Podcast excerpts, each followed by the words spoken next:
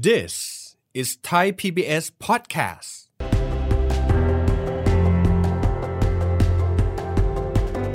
รายงานในเครดิตบูโรเนี่ยมันบอกถึงความตั้งใจในการชำระหนี้ คนนี้มีหนี้เท่าไหร่ เป็นหนี้อะไร หนี้ที่ไหน ครับ แล้วก็ชำระหนี้ดีหรือไม่ดี อืม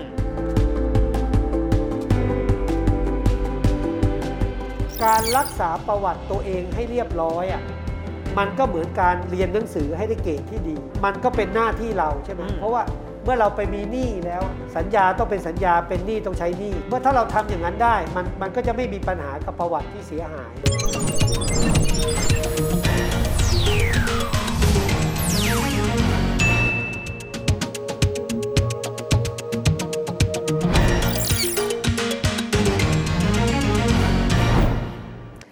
วัสดีครับท่านผู้ชมครับ ยินดีต้อนรับเข้าสู่รายการเศรษฐกิจติดบ้านนะครับรายการที่จะทำให้ข่าวเศรษฐกิจนั้นไม่ไกลตัวทุกท่านอีกต่อไปกันด้วย จังหวะนี้ต้องบอกนะครับว่าครั้งใดก็ตามที่เราคุยถึงเรื่องของหนี้ครับไม่ว่าจะเป็นหนี้สาธารณะหนี้ครัวเรือนก็จะเป็นประเด็นใหญ่ของบ้านเราในช่วงนี้อยู่เสมอๆและเวลาที่พูดถึงหนี้ครัวเรือนแล้วเราก็เราก็จะนึกถึงส่วนงานนะครับซึ่งเขาทำข้อมูลเกี่ยวข้องกับเครดิต ซึ่งก็เกี่ยวข้องกับหนี้นั่นแหละครับนั่นก็คือเครดิตบูโรหลายคนก็จะฟังสลอดพอได้ยินคำนี้ปั๊บตกใจ คำที่จะโผล่มาด้วยเสมอๆครับเขาแบล็คลิสต์เราไหมเขาตามเราตลอดเลยเหมือนเป็นเจ้ากรรมนายเวรเลยเนี่ยเขาน่ากลัวขนาดไหน วันนี้นะครับจะมาคุยถึงเรื่องของบทบาทเครดิตบูโรสำคัญมากๆ ข้อมูลที่เขามีมากมาย สามารถนำมาเป็นประโยชน์ให้กับชีวิตทางการเงินของเราได้เสมอ แต่บทบาทเขาเป็นอย่างไร วันนี้ครับเราจะพูดคุยกับ CEO นะครับของบริษัทข้อมูลเครดิตแห่งชาติจำกัด หรือบริษัทเครดิตบูโร กับคุณสุรพลโอภาสเถียรครับ คุณสุรพลสวัสดีครับ สวัสดีครับคุณวิทย์ครับ แรกทีเดียวผมต้องถามก่อนบางคนได้ยินคำว่าเครดิตบูโรตกใจคิดว่าเปาบุญจินมา เพราะน่ากลัวมากนะครับถามครับว่าบทบาทของเราจริง ๆ เราทำหน้าที่อะไรครับเอ่อเราเป็นที่เก็บสมุดพกคนเป็นหนี้อืมถ้าถ้าถ้าเอาให้เข้าใจง่าย ๆนะครับ สมุดพกคนสเป็นหมุดนี้พกคนเป็นหนี้บอกแล้วเขายืมไปเมื่อไหร่ใช้จ่ายเมื่อไหสร่มุดพกนี้จะบอกว่านายสุรพลเนี่ยอือฮึ มีหนี้ที่ไหนบ้าง เป็นหนี้อะไรเป็นบ้านบัตรรถสินเชื่อส่วนบุคคล อ๋อ มีกี่บัญชีอืมนะครับ ยอดวงเงินเท่าไหร่อืมนะครับ แล้วก็บอกว่าที่ผ่านมาย้อนหลังลงไปในอดีต 36 เดือนเนี่ยอืมคนนี้มีหนี้เท่าไหร่อืมเป็นหนี้อะไรหนี้ที่ไหนครับ แล้วก็ชำระหนี้ดีหรือไม่ดีอืมทีนี้เครดิตบูโรเนี่ยในทั่วโลกเนี่ยร้อยเก้าสิบกว่าประเทศเนี่ยในประเทศแถวๆเนี้มันเกิดขึ้นมาหลังวิกฤตปี 40 แต่ก่อนเนี่ยกู้เงินเนี่ย ปล่อยกู้กันเนี่ยก็คือเอาที่มาเอาเงินครับไปอืมอืมอืมใช่ไหมครับแล้วก็ไม่รู้ว่าตัวลูกหนี้เนี่ยมีหนี้เยอะไหมมีหนี้อะไรบ้างโอ้เป็นหนี้ที่ไหนบ้าง พอมันมีข้อมูลเอ่อมันมีระบบเครดิตบูโรเกิดขึ้น มันก็เป็นที่ที่เขาเรียกว่าอะไรครับ เป็นที่เก็บสมุดพก เป็นจุดศูนย์รวมที่รวมข้อมูลทั้งหมดเลยนะฮะอ่าทีนี้พอเรามีสมุดพกปุ๊บคนที่เป็นเจ้าของสมุดพก เราเรียกว่าเจ้าของข้อมูลครับอย่างคุณวิทย์อย่างผมเนี่ยเป็นเจ้าของข้อมูลอ่าใช่ไหม การที่เราจะให้ใครมาดูสมุดพกเราเราต้องอนุญาต ครับ แต่เราจะอนุญาตเขาก็เพราะอะไร เพราะว่าเราไปขอกู้เขา อืม ใช่ไหมครับ เอาง่ายๆนะ ผมกู้รถนะครับอ่าที่โตโยต้าอืม ผมขอเรียกบอกชื่อแล้วกัน อือฮึกู้บัตรนะที่ไทยพาณิชย์ครับนะกู้บ้านอืมอ่าที่แบงกับก์โครงการกเทพหนึ่งอืม อ่าเสร็จแล้ว พอถึงสิ้นเดือนทั้ง 3 ที่เนี่ยเขาก็จะส่งข้อมูลมาที่เครดิตบูโรครับ ว่า บัญชีเนี้ยนะ จ่ายเรียบร้อยไหมจ่ายครบจ่ายตรงไหมอืมถ้าไม่จ่ายก็เรียกว่าค้างชำระ อืม ถ้าจ่ายก็เรียกว่าไม่ค้างชำระ อืมแล้วก็ส่งเข้ามาในระบบ ครับ ใช่ไหมครับพอเก็บไว้ในระบบปุ๊บวันหนึ่งเฮ้ยผมอยากได้รถยนต์ อืมผมไปกู้ที่กรุงศรีอืม ผมก็ไปติดต่อยื่นขอกู้กรุงศรีเออ แล้วผมก็เซ็นให้ความยินยอมว่าเครดิตบูโรเปิดสมุดพกผมให้กรุงศรีดู กรุงศรีก็จะรู้ว่าอ๋อ สุรพลมีหนี้อยู่3ที่อืมอืม เป็นหนี้อะไรบ้าง ครับ นิสัยใจคอสุรพลในการชำระหนี้แต่ละที่เป็นอย่างไร โอ้ เป็นคนรวบรวมข้อมูลผมว่างั้นดีกว่า เป็นรวบรวมจัดเก็บประมวลผล อืมแล้วก็เปิดเผยครับ เมื่อได้รับความยินยอม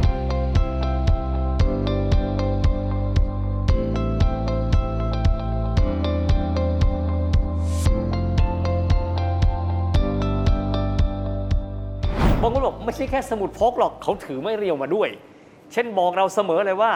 3 เดือนคุณไม่ยอมชำระ มีความหมายว่าคุณเป็น NPL ถ้าเกิดว่าคุณไม่ชำระอีก เดี๋ยวมีแบล็คลิสต์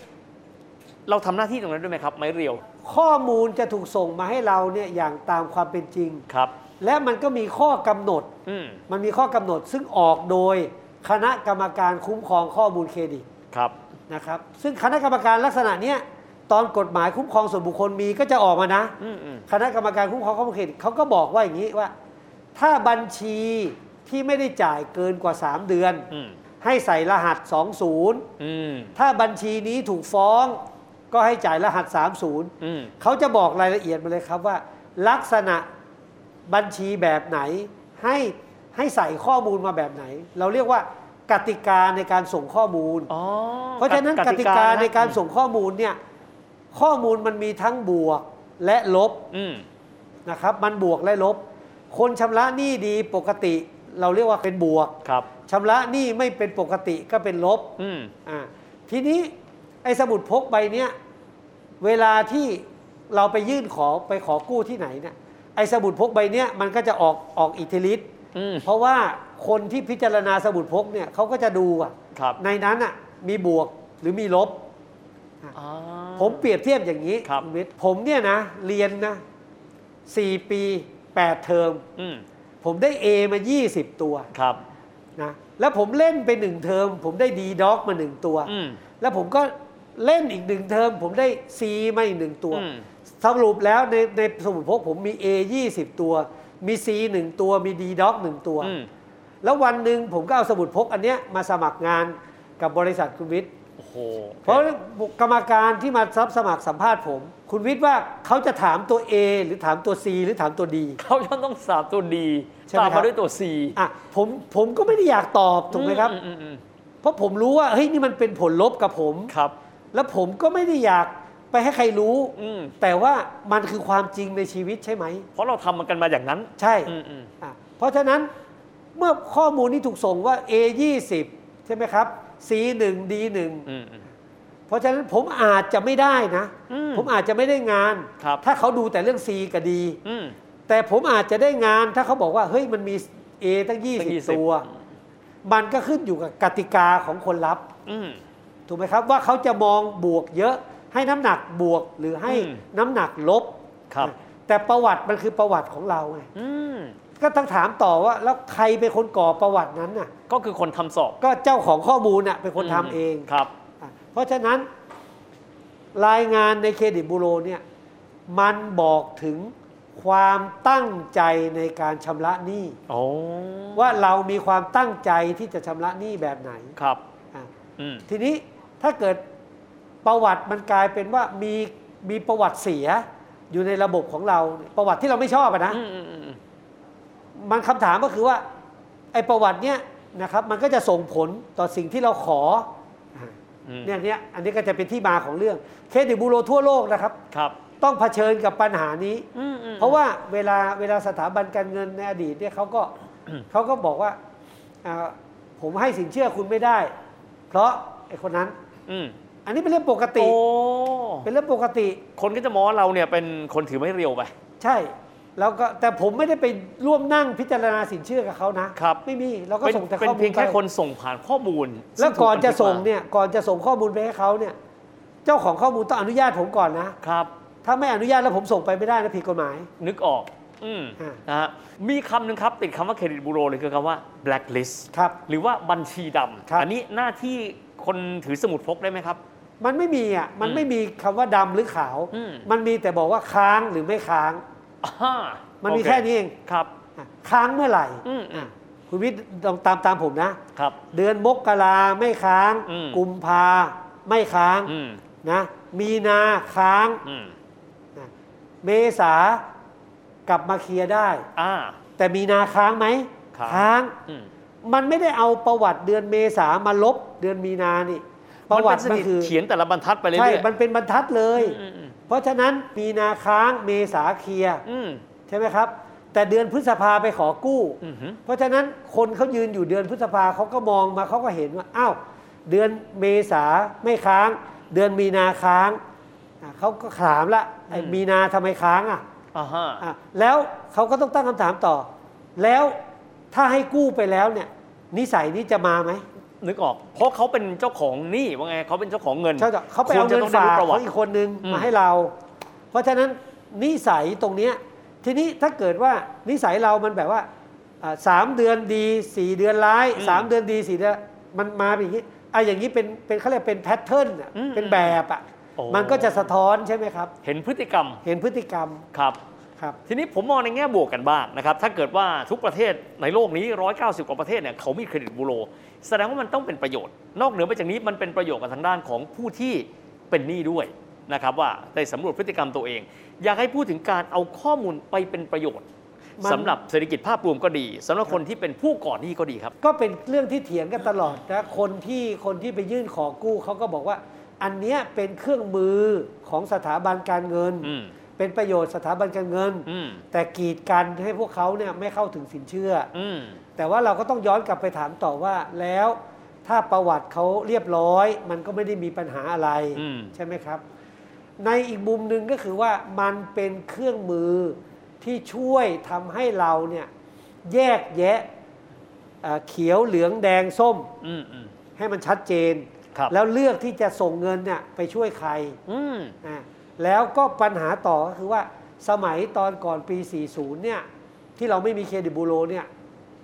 ปล่อยกู้ไปร้อยหนึ่งเสียหาย 47 บาท ครับ แต่ปัจจุบันเนี่ยปล่อยกู้ไปร้อยหนึ่งเสียหาย 8 บาท 9 บาท อืมใช่ไหมครับ เพราะฉะนั้นคนฝากตังค์ครับเขาก็สบายใจครับอืมเอ่อในแง่ของเศรษฐกิจอีกอันหนึ่งก็คือว่า มันทำให้การควบคุมหนี้เสีย ซึ่งจะเป็นปัญหาเศรษฐกิจเนี่ยมันอยู่ในระดับที่จัดการได้ อืม และในท้ายที่สุดก็คือว่า มันช่วยป้องกันความเสียหายให้กับคนฝากเงินอ๋อว่าคนฝากเงินที่เขาเอาตังค์มาฝากอะแต่คนปล่อยกู้รู้จักตัวตนลูกค้าดีอืมแล้วถึงปล่อยกู้ไปอะเพราะถ้ามันจะเสียมันก็ต้องเสีย เพราะว่าโอเคมันเป็นเหตุใช่ไหมครับอะไม่ใช่ไม่ใช่ไปเจอไม่กลัวไม่มีไม่หนีไม่ให้ ถึงมีก็ไม่ให้ อยากได้ไปฟ้องเอา อย่างนี้ก็ตายอืมอืมอะอยากอยากให้มองในมุมหนึ่งว่า การรักษาประวัติตัวเองให้เรียบร้อยอะมันก็เหมือนการเรียนหนังสือให้ได้เกรดที่ดี ครับ มันมันมันก็เป็นหน้าที่เราใช่ไหมอืม เพราะว่าเมื่อเราไปมีหนี้แล้วสัญญาต้องเป็นสัญญาเป็นหนี้ต้องใช้หนี้ อืม อะเมื่อถ้าเราทำอย่างนั้นได้มันมันก็จะไม่มีปัญหากับประวัติที่เสียหาย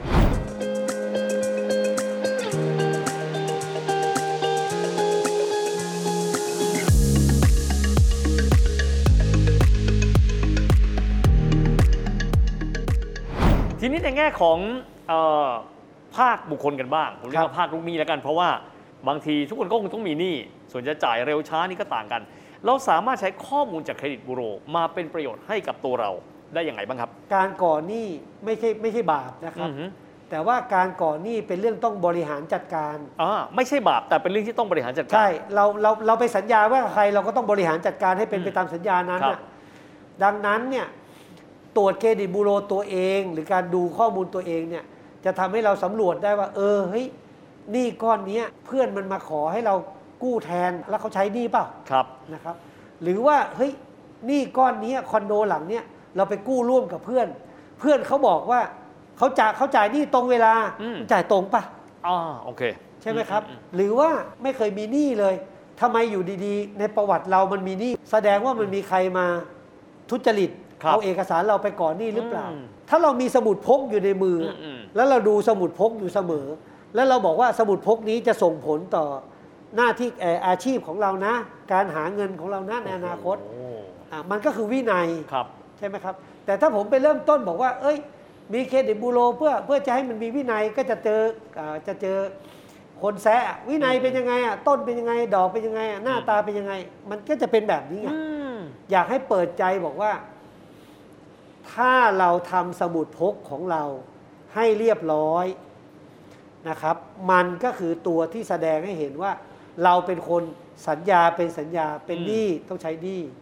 ถ้ามันแสดงอย่างนั้นได้ เวลาเราไปคุยกับใครที่ไหน ก็มีคนต้อนรับ ฟังแล้วผมว่าเหมือนสมุดพกอีกอย่างหนึ่งก็คือว่ามันเหมือนกับสมุดตรวจสุขภาพนะครับ ถ้าเราดำรงชีวิตยังไง สุขภาพเราแข็งแรงก็จะปรากฏว่ามันเราแข็งแรงกันด้วย เพราะฉะนั้นใครก็ตามที่บอกว่า Data is king ยุคนี้บอกนะฮะเครดิตบูโรก็เป็นส่วนหนึ่งการเอา Data ที่แท้จริง เข้ามาประมวลให้เราได้เห็นด้วย อีกอย่างถ้าเราบอกว่าสังคมเราต้องการความโปร่งใส การมีข้อมูลความโปร่งใสที่ทำให้ตัวเราเองได้รับรู้ คนที่เราจะไปกู้เงินหรือว่าไปก่อนหนี้เขารับรู้ก็ย่อมจะต้องเป็นสิ่งที่ดีที่สุด และนี่ก็คือส่วนหนึ่งนะครับในการบอกว่าจริง ๆ แล้วเครดิตบูโรมีประโยชน์ในการวางแผนทางการเงินของเราด้วย อย่างก็ตามนะครับวันนี้ต้องขอบคุณคุณสุรพลมาก ๆ ที่มาให้ข้อมูลในหลายแง่มุมเลยเกี่ยวกับเครดิตบูโรนะครับสำหรับวันนี้เวลาของรายการเรานะครับเศรษฐกิจติดบ้านก็จบลงแต่เพียงแค่นี้ แล้วพบกันใหม่โอกาสหน้าสำหรับวันนี้ สวัสดีครับ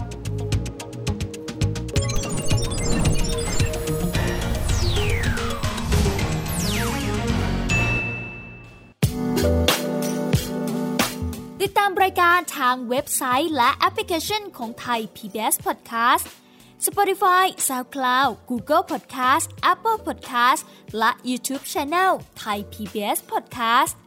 Thai PBS podcast. View the world via the voice.